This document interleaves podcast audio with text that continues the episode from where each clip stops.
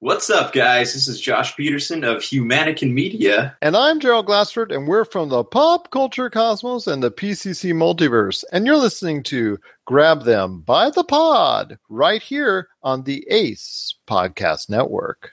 Are you going to buy them dinner first? I might as well.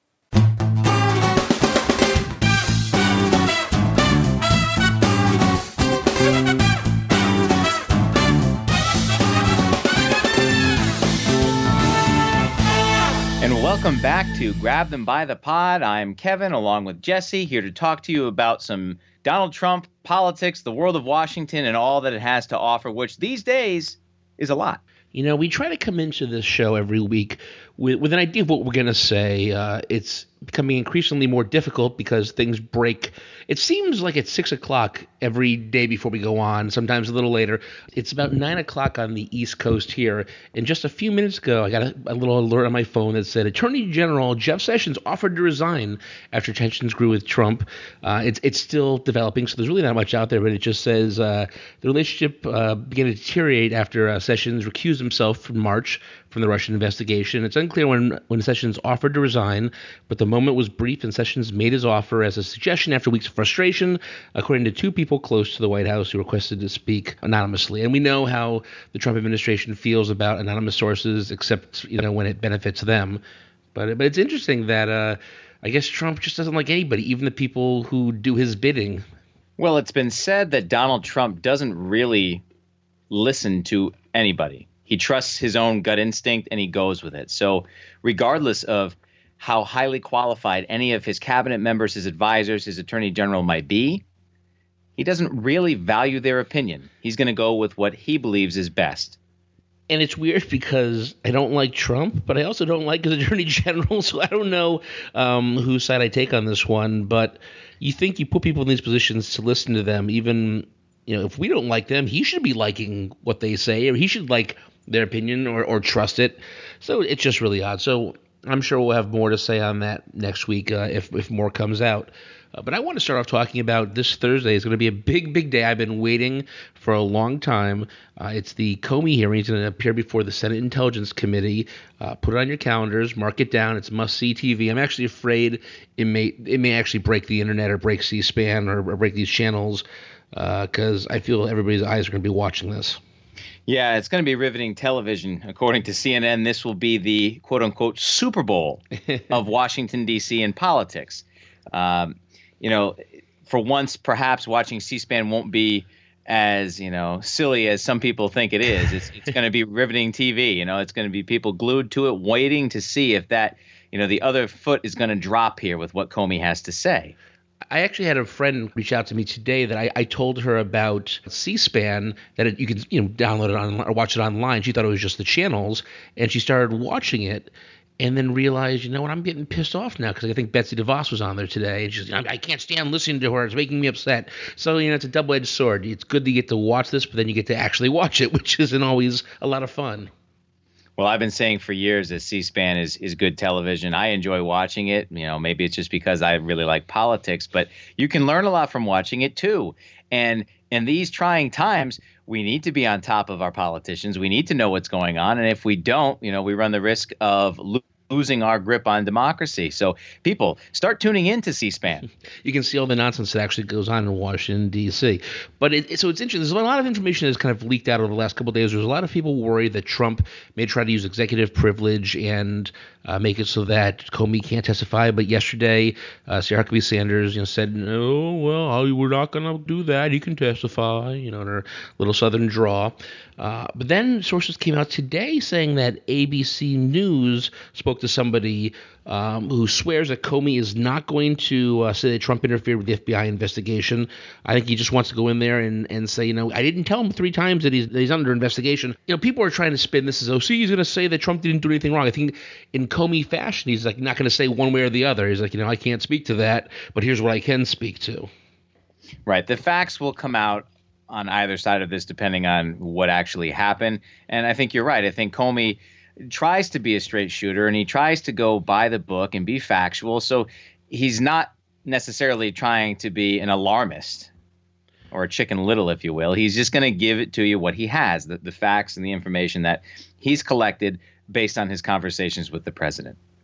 Now, again, as always, things are always popping up. I was actually just sent an article here uh, that says uh, top intelligence uh, uh, let's see top intelligence official told associates Trump asked him if he could intervene with Comey on FBI probe.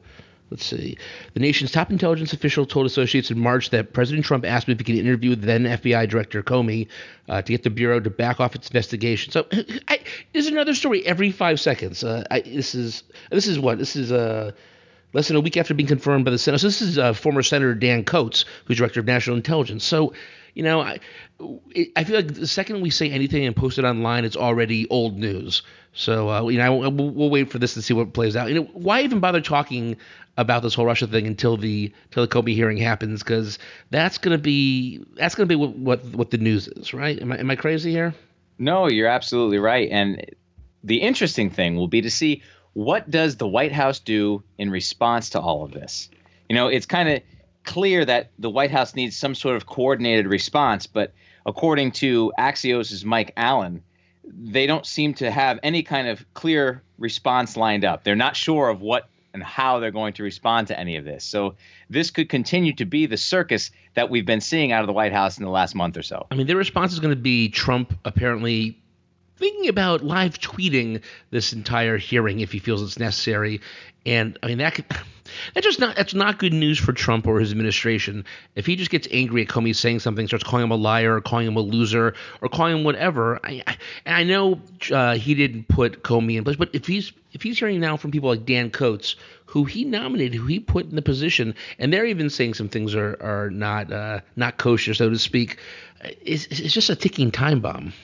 Trump has plenty of advisors telling him that he should stop tweeting, that he should stop talking but yet again, as we've said, he doesn't really care about the opinions of these advisors. He Conway's husband, right? saying "shut up."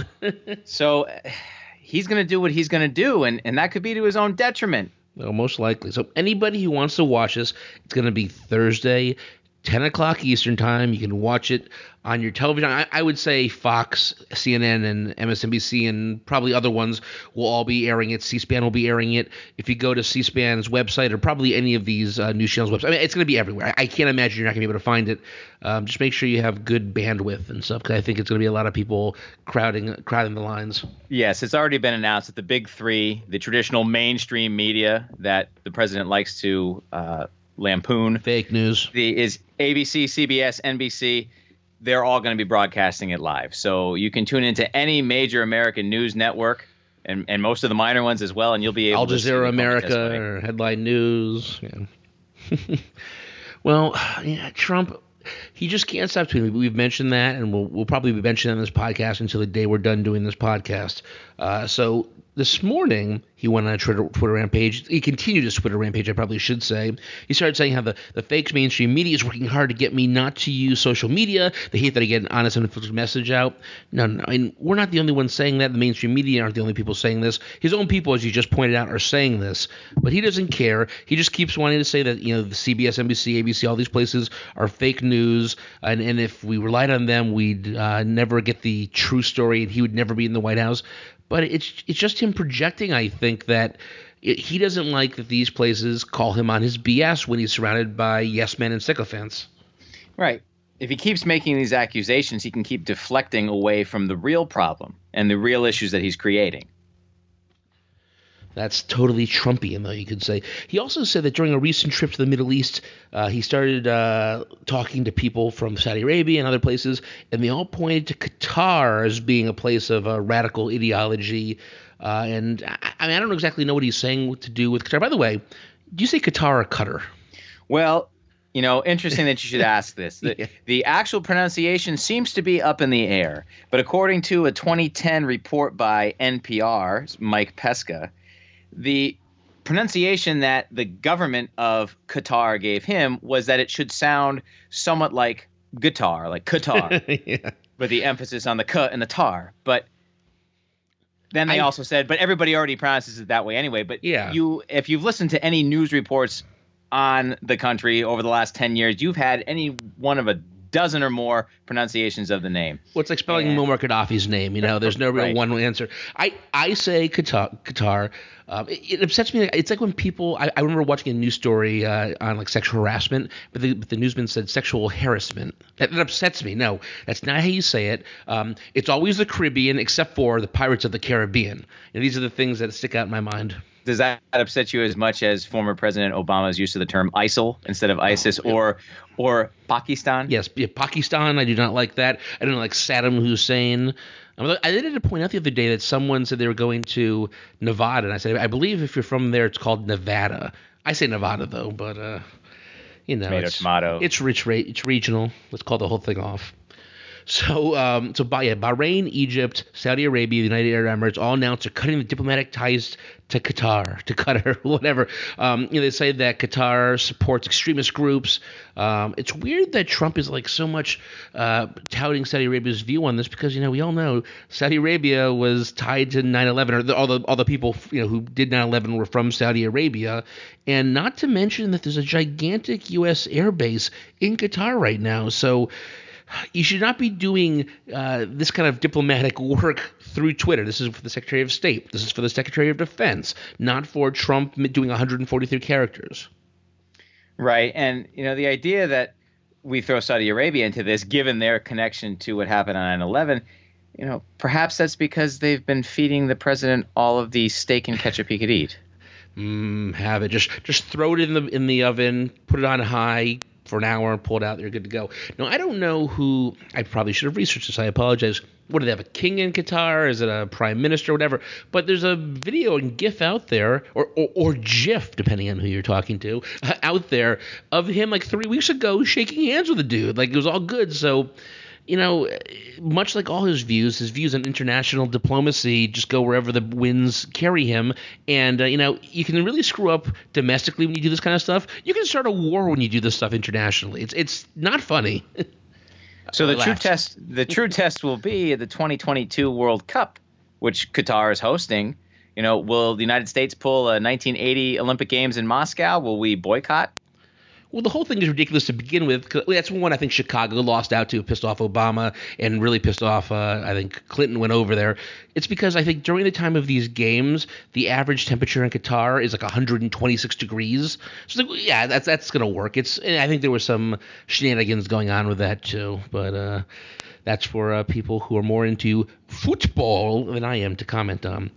Uh, by the way, speaking of terrorism, it's interesting. You know, John McCain came out this weekend and said he thinks Putin and Russia are actually more dangerous in the world stage than ISIS. You know, ISIS, he said, can do terrible things, but the Russians tried to fundamentally destroy our democracy and tried to screw our elections up. And he views Putin and the Russians as a far greater challenge. And you know, I got to say, I agree with him because I mean, believe me, ISIS is horrible. I can't even imagine having to deal with that stuff if I was over there. But you can, as bizarre as you can, kind of predict the way they're going to act. But with Putin, he he's on the down low and doing God knows what, and using his diplomacy to to really screw with our way of life.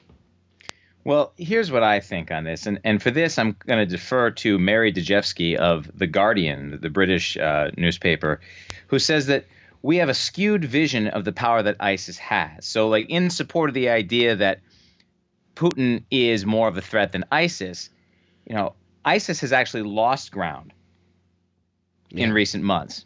But because of their ability to use social media, the internet, and to show their barbaric ways, we get this uh, false sense that they are more successful than they really are. Whereas Russia actually has a military that is probably you know third in line after the United States and China that could really do damage on an international stage, whereas ISIS doesn't have that capability. Now, what Dejevsky says is that Russia isn't really, or at least she believes Russia isn't really in the mood for fighting, whereas ISIS, you know, has been using uh, yeah.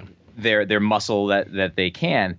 Uh, that she doesn't really believe that Putin is actually out to try to fight anybody, but you know, who knows? But in my mind, I would say that yeah, ISIS, as far as a threat to the United States is concerned, you know, Putin and Russia really do pose a bigger one. I mean, went on in London uh, this last weekend is horrible. Um, when that stuff happens in America or happens anywhere else in the world, it's just flat out horrible. And uh, we see that, and it's a huge bang. Like, you know, uh, someone has been shot, someone has been stabbed, something has been blown up, and it's horrible. What, what Russia does and I'm afraid I should probably lock up my computer after this. Uh, God knows what might happen. But um, they can, as, as McCain mentioned, like they can fundamentally destroy democracy in your country and do it on the down low and do it so that half the country kind of just doesn't care. And if that happens repeatedly all over the world, it's it's a it's a big big deal. And um, the fact that it's it's kind of with, with a um, with a sigh that we get we speak about it instead of going, "Oh my God!" I think that's why some people just think the big booms that come out of ISIS are that much more dangerous. Well, but according to Putin, it's not the Russians, the Russian government anyway, that's hacking into our elections or hacking no. into our system. It's just patriotic people. It's that what the re, what reality? They arrested somebody. Was a reality winner? Or winner, something? reality so, yeah, winner. Oh, what the hell kind of name is? I I didn't understand the story for the longest time because that name is just so bizarre somebody who won a reality television show? Yeah, no, it's, no, that's exactly just actually her name. Yeah, I mean, she. I guess she leaked some stuff out there. Obviously, not the. Uh, the uh, did you see that? By the way, uh, I read an article very briefly that Michael Moore, who I am no fan of, set up some site called like TrumpiLeaks, where people can feel safe to leak information. Uh, and it's so tough for me to look at this because, uh, you know, I leaking is illegal, but it's also when it's for your person, you like it. You know, it's it's.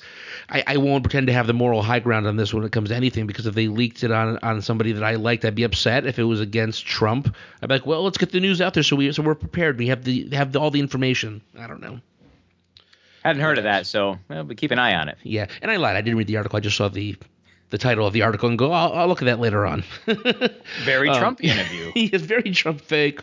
Um, Speaking of that uh, terrorist attack in London, so uh, Trump, Trump, Trump. Sometimes saying less is more. Um, he tweeted out the other day that the pathetic excuse by London Mayor Sadiq Khan, who by the way is Muslim, and I think that just pisses off Trump, um, who had to think fast on his "no reason to be alarmed" statement. Uh, mainstream media is working hard to sell it. He basically mad that um, Khan said that you know in the coming days we're going to have an increased police presence around here. Like, don't be worried. You're saying you know this isn't nothing else is imminent. We're just doing this to as we get through this whole crisis. And Trump acted like he's saying you know don't worry about terrorist attacks. You know it's it's no big deal. He basically misrepresented what Khan was doing. And can you imagine? I, our good friend Harry Enten actually pointed this out on Twitter a day or two ago. Could you imagine if Tony Blair made that same kind of comment to Rudy Giuliani after 9/11? Oh my God, the the world would have exploded. Well, see, Blair wouldn't do that because he has tact and class and you know was an actual man of his government but yeah I couldn't imagine him doing that as well you know again this is just Donald Trump being the classic elementary schoolyard bully yeah and, you know it, it's funny if by the way if Blair actually had done that I don't think we would have known because like that British accent, man, everything just sounds so proper and polite. They can they can uh, put us down and we're like, wow, that sounded pretty classy. Um, you know, there's I just don't understand why he had to say anything uh, to Khan. And it's going against, I guess, Trump's global agenda, but there, there was just no reason to say any of that. So this all uh, came together with Trump going full ahead on the travel ban. Yes, capital letters, travel ban. Uh, he tweeted out the other day that the lawyers in the courts can call whatever they want, but I'm calling it what we need. This is, again, I always have trouble reading his tweets because they're not great, but I'm calling it what we need and what it is a travel ban. So Sean Spicer has repeatedly said since uh, January this is not a travel ban, but Trump doesn't mind uh, making his people look stupid. Uh, Secretary Huckabee Sanders the other day said, you know, he doesn't care what it's what it's called. He cares that he saves American lives. But again, that wasn't Sean Spicer saying that. Um, this is going to hurt their case, by the way, in the long run, because uh, he keeps talking about how this is just a watered down version of the previous one, and they're in court right now saying this is different than the other one this is why I think he might be in trouble with Comey. He just can't keep his mouth shut and, and gets in trouble for it. Right. It, it's hurting his case. Right. You're you're arguing before the Supreme Court that this is not a travel ban, and here's the president, you know, theoretically the chief author of this, saying that it is a travel ban, contradicting his his own advisors and the people doing his bidding. So, you know, it's not going to play well before SCOTUS before Scout, and it's interesting that he yells at DOJ for this.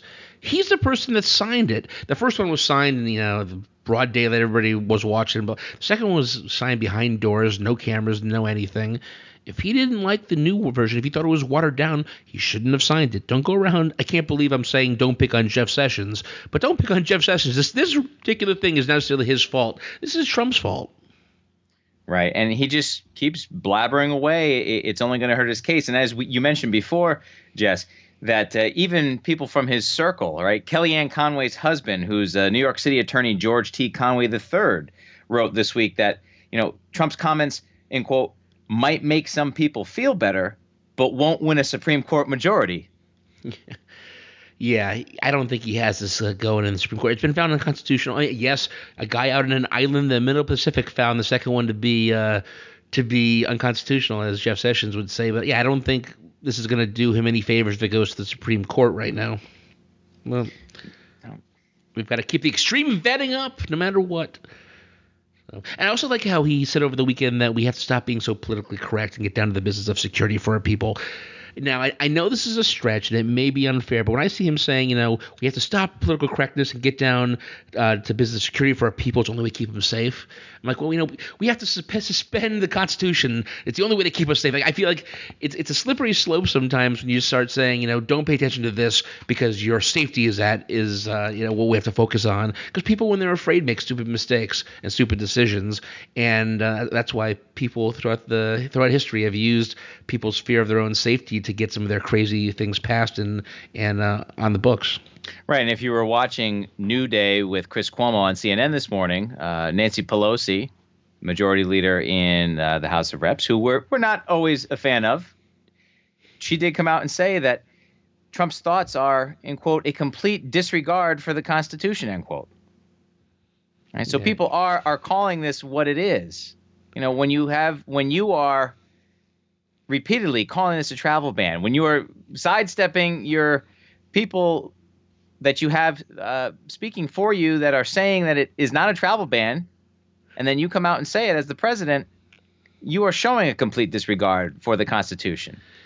I mean, this is the equivalent. I mean, maybe not the equivalent, but close enough that if uh, if Bill Clinton's spokesman had said like he did not have sexual relations with that with that woman, and then in the trial he comes out and goes, "Why well, had sexual relations with that woman?" Like, what? No, that's not what you're supposed to say.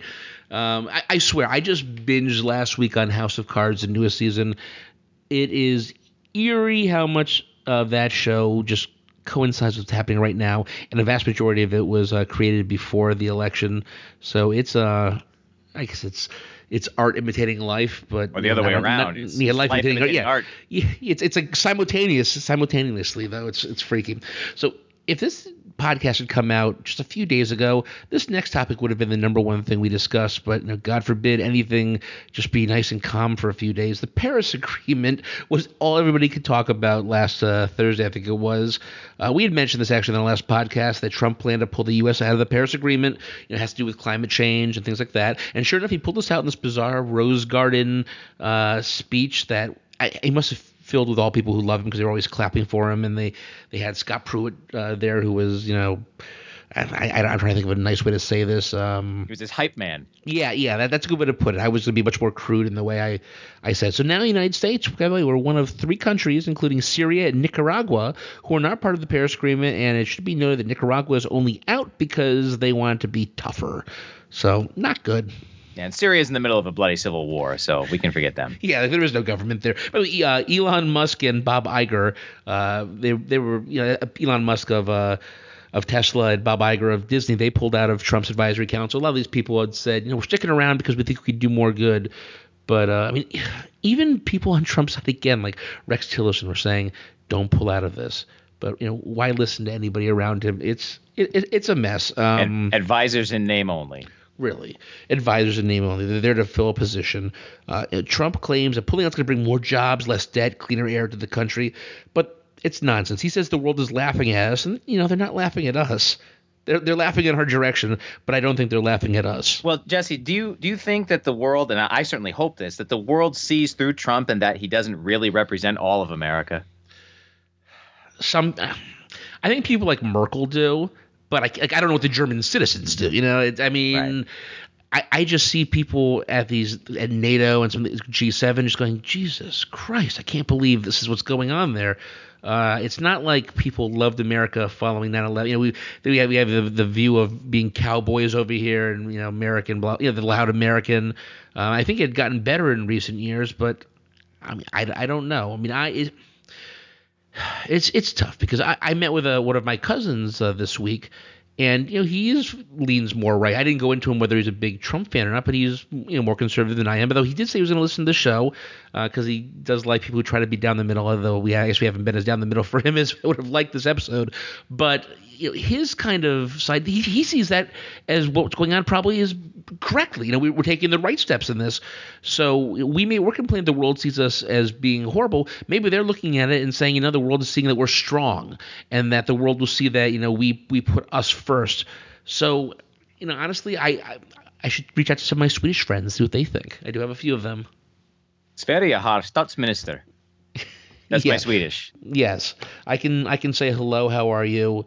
Uh, I don't speak Swedish, and a few of the things that are even in Swedish are not fit for this podcast. So uh, let's let's go over a few of the things that you know Trump claimed or that Trump thinks. Uh, he said, you know, that China and India are going to be allowed to build coal plants, and we can't. That's not fair. What the hell? Um, it's funny, the Paris Agreement doesn't actually have the word coal in it. Uh, it requires countries to publicly announce uh, their plans to meet carbon emission reduction goals. You know, in, in, the end, they can be shamed into into not following, or if they don't follow them. But China's already reduced its dependence on coal, and uh, they're canceling construction of like 100 coal firing plants. India's pledged to reduce emissions by 33 to 35 percent uh, by 2030. So they're going in the right direction. Uh, I don't know what Trump thinks. I think Trump figures, you know, we're going to have to stop using coal, and then then India is going to become one gigantic coal plant. Right, as if uh, the smog in China and India, you know, would you want to be in China on a hundred degree day in the middle of you know Beijing or one of the other major cities? You know, they they know it. They know that they've got to to cut back for their own health and and risking the future of their country. But dropping out of the Paris Accord sets us behind in being able to capitalize on clean energy development. Okay, the USA Today quoted Shayle Kann of GTM Research, which does market analysis on next generation energy solutions, as saying the biggest danger in leaving the accord is that you lose your seat at the negotiating table for talks to come. And if you're not able to negotiate bilateral agreements, that can impact U.S. exports of our own leading energy technology. Now, the good news is, by the way, this whole process about getting out isn't isn't really completed until like a day or two after the next 2020 election. So I guess theoretically, if another president came in there and changed his mind, they could put us right back in. I don't know what that process would take. Um, but I guess you know, not all is not lost for the moment. Uh, but but going towards some of the the green jobs, like, right now, uh, there are so many more jobs. Coal is dead. Let me repeat it. Coal is dead. And I have friends from West Virginia. Period. Yeah, period. Period. Coal's it's it's the way of the dinosaur. Um, I, my friends from West Virginia may be very upset with me when I say this, but it's it's it's just a fact. There are so many more clean energy jobs and solar jobs right now than there are uh, there are in the in the coal industry. But but you know you you play people see that the the miner the the hardworking miner in West Virginia coal sit on their face trying to make ends meet for the family. It's a very touching story and it's very powerful. I understand that, but uh, that's not the direction this country is going in. And I mean even Exxon Mobil, by the way, who you know, deals in oil, whose former head is Trump's Secretary of State, they're urging Trump to stay in this. So at this point, we have to say, you know, these these jobs that you're talking about, start focusing on converting these jobs to the future, to solar, to uh, to green jobs. I, I know there have been some failures in the past with like Solyndra, where a lot of money has gone by the wayside, but that doesn't mean that it's not the direction that the country and the world is heading in. Right. The logic and reasoning is backwards. According to Ray Kopp, who's the vice president at Resources for the Future, which is a DC think tank that specializes in this sort of thing, the world is going to decarbonize, and there's a lot of money to be made there. And we're backing out of that. We're taking ourselves out of the equation, and we stand to lose more than we stand to gain. The environment was never my huge thing. But again, as I get older, I'm like, oh, you know, these a chunk of the Arctic, the size or Antarctica, the size of Rhode Island, is floating around or doing God knows what. Yeah, maybe I should start worrying about it a little more than than I have in the past. Um, and and Trump's his tag, you know, he was waiting this his tagline. I represent the citizens of Pittsburgh, not Paris. I want to say what Paris, Texas. You know that, that does exist, but uh, it's the people of Pittsburgh don't like Trump. They did not vote for Trump. If you, if you see the map of, of the of the uh, electoral college, they did not vote for him. Plus, he has this view of I don't know if it was like 70s uh, Pittsburgh, where the giant smokestacks. It's not what that what that town is like anymore. That city is like anymore. Um, so I guess it was a good zinger in the moment, but it doesn't really hold up. And Pittsburgh was quick to jump on board with the coalition of cities and states where the, the mayors and governors jumped on board with following the Paris Climate Accord, even though our president has backed the country out of it. So I think I think I saw a poll earlier this week that says two to one Americans are in favor of being in the Paris Accord. So I think it's too late, but the public opinion is against him on this, and that's that's something to say that uh, well, that's sixty six percent. I mean, that's more than we've seen against Trump right now. And again, that sticks his his absolute bottom of his base, thirty three percent, thirty four percent. That makes sense. So the people who are going to be with him no matter what. But you can you can like a politician and say they're wrong. You know, just because you're part of Trump's base doesn't mean you have to be with him every step of the way. Just like if you were part of Obama's base, doesn't mean you have to be with him every step of the way. You can say, guess what? He's dead wrong. He, coal is dead, and he's dead wrong on this one. Although after, after after some of the problems with comedians this week, maybe I shouldn't say Trump and dead in the same sentence. I might get in big trouble. Yeah, you could go the way of Bill Maher. Yeah, you know, I I was thinking about putting stuff about Bill Maher and um and Kathy Griffin in here. So you know what? Those are hot potatoes that I, I, I don't want to touch because I feel we don't have the uh, clout to uh, to withstand a possible firestorm that might come our way because you're going to piss off somebody probably in that conversation. You know, you mentioned Kathy Griffin for a second, and I completely understand because I just last episode I talked about civility being dead. And you know, I, I don't believe we should be promoting, you know, violent images of of our president and such as Kathy Griffin did. But you know, how quick we are to forget, you know, the burning effigies of President Obama, the the effigies hanging from nooses. Those those things were done not just to President Trump. And where was the outcry then? You know, the outcry is never there again when when you're in favor for whatever reason. Though Norm Macdonald, uh, one of my favorite comedians, made made a comment. I don't know if it was an interview or a, a statement today, saying, you know, it, it, really makes no sense. You know, because in that situation, isn't Kathy Griffin ISIS? Shouldn't Trump have been cutting her head off? You know, if you're trying to make a, a point of the, you know, it, it really kind of made no sense. I don't know. And when it comes to the uh, the Bill Maher thing, I would actually say go listen to Kevin Hart's interview today. He actually said what I think most people should just listen, should agree with that. You know, Bill Maher should not have said what he was. It was stupid. It was tactless that he said it, but he's not a racist. He's there to, you know, help uh, help your side, and, and, it makes no sense to be calling him a racist. But uh, I guess that's all I'll say on that one without getting, you know, in trouble or making somebody angry. But before we move on, let's hear from one of our fellow podcasts on the Ace Podcast Network. Hey everyone, venture into the pop culture cosmos today, where you'll hear our conversations on different topics within the world of movies, TV, video games, comic books, technology, board gaming, and more. You'll also get a taste of some of our other shows within the cosmos as well. So come on and join us each week as we delve into the pop culture cosmos. Welcome to the pop culture cosmos. Check out the Pop Culture Cosmos Show today on the ACE Podcast Network.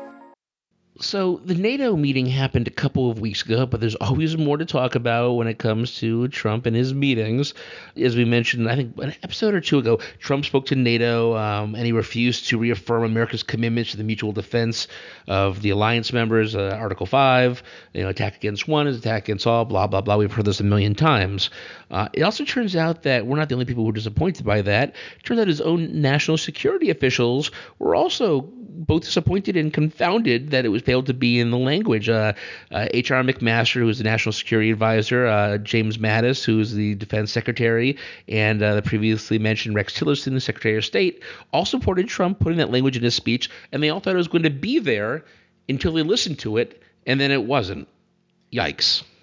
Well, it's important to note is Trump really in a place to be taking that out and to be questioning whether or not the U.S. will support other countries that are part of NATO, since we are the only country that's ever actually cashed in on Article 5 of NATO. Mm-hmm. After 9 11, everyone came to our defense. So who are we now to back out of that? You know, Pence has said it.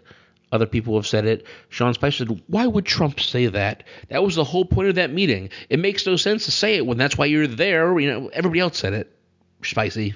You know, it's you, you just do it, whether it makes sense or not. It's what you do. It's you go there and you you reaffirm your commitment. You shake hands, you hug. It's great. Uh, so Mc, McMaster, Mattis, Tillerson, uh, it was reported, you know, maybe the adults in the room, but unfortunately Trump isn't in the room with them, so he's off doing whatever he wants. Uh, McMaster's been getting a lot of crap uh, from us too, actually, because we, we've we've said we liked him in the past, but he's been saying this trip was a big success, it was wonderful. Mattis, however, has not necessarily joined in on the administration's uh. Over the last weekend, he was at an Asian security forum in Singapore, and he uh, tried to uh, reassure the allies, you know, don't freak out, don't freak out. I know he didn't say it, but we're all good. I know he's always saying America first, but we're all good. And when someone asked him about Trump's actions, uh, Mattis quoted Winston Churchill, and uh, I think his quote was, to quote a British observer of us from a few years back, bear with us. Once we have exhausted all other alternatives, the Americans will do the right thing. So we will still be there, and we will still be there with you. Uh, it played well with the audience. They laughed. They thought it was it was funny, but uh, you shouldn't have to say that. It wouldn't be so funny if it wasn't so sad. No, again, it's someone having to clean up Trump's mess yet again, and it shouldn't be far fetched for us to think that Russia wouldn't act aggressively. I mean, look at the situation in the Ukraine since 2014. And while Ukraine's not a member of NATO, it's a European country. Russia is still going to, uh, in in my opinion, a, attempt to use its force and use its weight and muscle to intimidate countries in Eastern Europe. And you know, we owe it to those countries who have supported us and who we have traditionally supported to be there to help defend them. You know, Donald Trump wants other countries to rely more on their own selves for their defense. Right, you go back to a, a 2016 campaign event, the CNN town hall with Anderson Cooper, where he said that Japan and South Korea should get nuclear weapons to defend themselves against North Korea. you know, these types of comments have potentially disastrous effects for the world if he truly believes them and see well, hopes to see them carried out. Yeah, he, he just doesn't see it that way because you know he's he's the Don. Oh, I think this is the final thing I want to talk about today, at least, was uh, Trump's conflict of interest. It's been going on since the beginning of the administration, especially as it pertains to Trump's uh, children, Eric and Don Jr., and his uh, Trump business. Uh, he's supposed to be totally separate from it. Shouldn't be hearing anything about it, but that's not going to stop uh, them from telling Daddy how the business is going. Uh, Eric Trump told ABC News today that he shares Trump business profit reports with the president, but says, you know, it doesn't blur the lines. It's separate. It's totally different from the presidency. Uh, you're allowed to do that. He says you're allowed to do that. You can look at it, um, and I'll still remember he's the president. But uh, this this quote just drives me. You know, we don't talk about activities in the business. We don't talk about what we're doing with the business.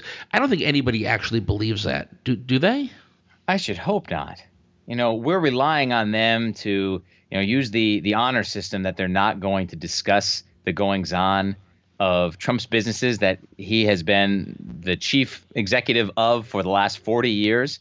Do we really believe that now that he's president, he's truly going to step away if they're discussing the business practices? Ah, I don't know. That that just seems uh, too unlikely to me. You know, if he's really distancing himself from the company, the people who are running it his sons in this case, shouldn't be sharing or discussing anything with him. You know, it's like, uh, hey, son, what's new with you? Well, dad, business is booming, but I can't tell you anything, so let's talk about something else. No, no. He's probably like, here, dad's great. Let me show you what's going on. You know, no one's paying attention to things right now in the Oval Office with the door closed. Well, what's concerning, if you listen to Eric Trump's interview, it was a pre taped interview on Good Morning America uh, this morning. You know, he talked about sharing profit reports with his father, and he said, it doesn't blur the lines. You're allowed to show that. And remember, the president of the United States has zero conflicts of interest. Zero. Just the way that he says this, it's he speaks much like his father. Like you, I know the rules. Don't question me. You know, we're good. Any normal human being in the past who was president would have said, you know what? I don't know if there are conflicts of interest or not, but just to make sure everything appears to be on the up and up, I won't meet with my with in this case my children, but with with the people who took over the business and discuss anything about the business, just because I want to be uh, totally transparent. But that's not the case with this uh, presidency and this administration. All right, we're not dealing with just any other president. We are not. Well, that was a lot of information to talk about. What do you got for uh, Kevin's corner this week? Well, Jesse, presidents are often concerned with building a legacy to speak to their accomplishments for all of our posterity to be represented in the history books as a true champion of our American democracy. In the past week, President Trump has taken two separate stances on issues that could potentially make or break his legacy of leadership. First, in reiterating his demand for a travel ban, his insistence on calling it such, he is pushing us towards isolation, closing our borders and turning our backs on those who seek refuge here, in order to give the U.S. a false sense of safety and security. Second, in abandoning the Paris Climate Accord, the president has attempted to make good on a campaign promise of revival to those in the outdated American fossil fuel industries such as coal. Both of these decisions walk America back a century in time. History rewards those who lead America towards progress and greatness. By turning our back on our ideals and the environment, we are stepping down from our leadership role in the world. This seems contradictory to the president's own promise to make America great again. Of this, history will remember. Indeed, we will. We, much like an elephant, history never forgets. Well, I want to thank again everybody for listening. It's always great to have you guys on board and enjoying our podcast. Remember, if you want to support us, that could be a dollar, two dollars, five dollars, whatever you got. You can go to patreon.com slash grab. That's P-A-T-R-E-O-N dot com slash grab. We appreciate it. We have some cool uh, I guess prizes or gifts for you. We can give you a shout out on the show. We can mention a topic of your choosing, give you a t-shirt, whatever it takes. You can also just go to our website at www.grabthembythepod.com. You'll find all the links to our podcast and to our social media sites and a couple of handsome pictures of Kevin and I as well. Me and me and Kevin, Kevin and me. I you know when I was into politics, I was not an English major. I apologize. It's Kevin and me. Kevin and me. That's you know that's what, that's what I thought actually, but I just didn't want to edit. I figured we'd leave this little uh, conversation in there, and you guys can laugh at me and enjoy it. Until next time, thanks, Kevin. Later.